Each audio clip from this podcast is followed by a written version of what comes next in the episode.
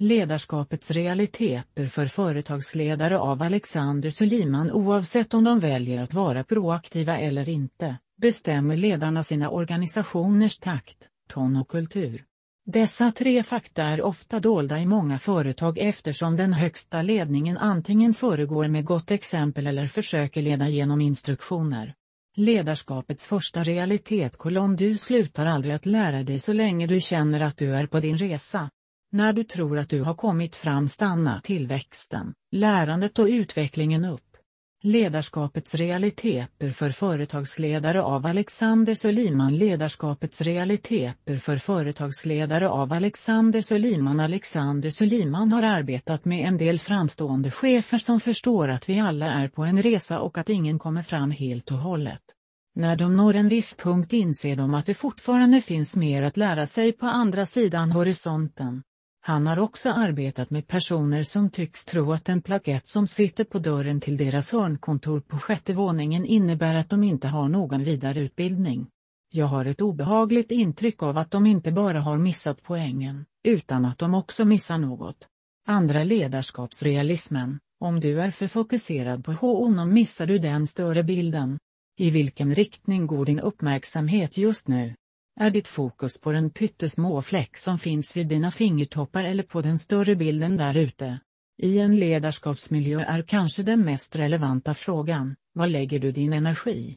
Vad är viktigast, att du klättrar upp för den snygga företagstrappan och uppnår den där styrelseplatsen, hörnkontoret eller den chauffördrivna bilen, eller din förmåga att fungera som en förebild för andra att följa och efterlikna, och därmed göra verklig skillnad?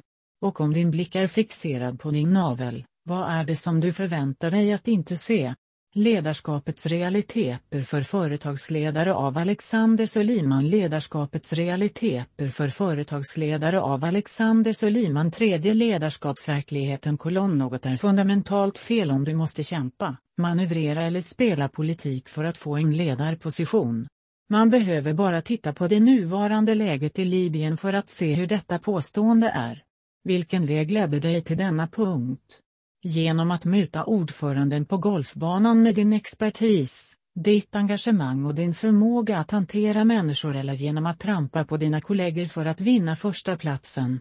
Istället för att bli tvingade, önskar människor följa de mest framgångsrika ledarna.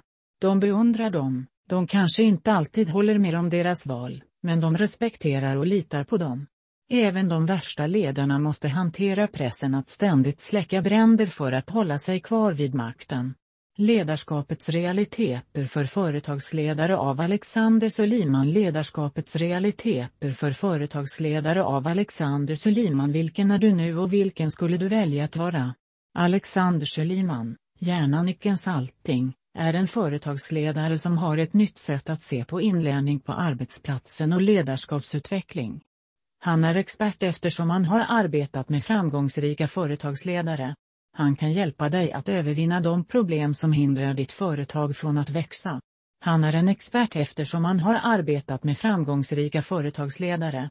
Han kan hjälpa dig att övervinna de problem som hindrar ditt företag från att växa.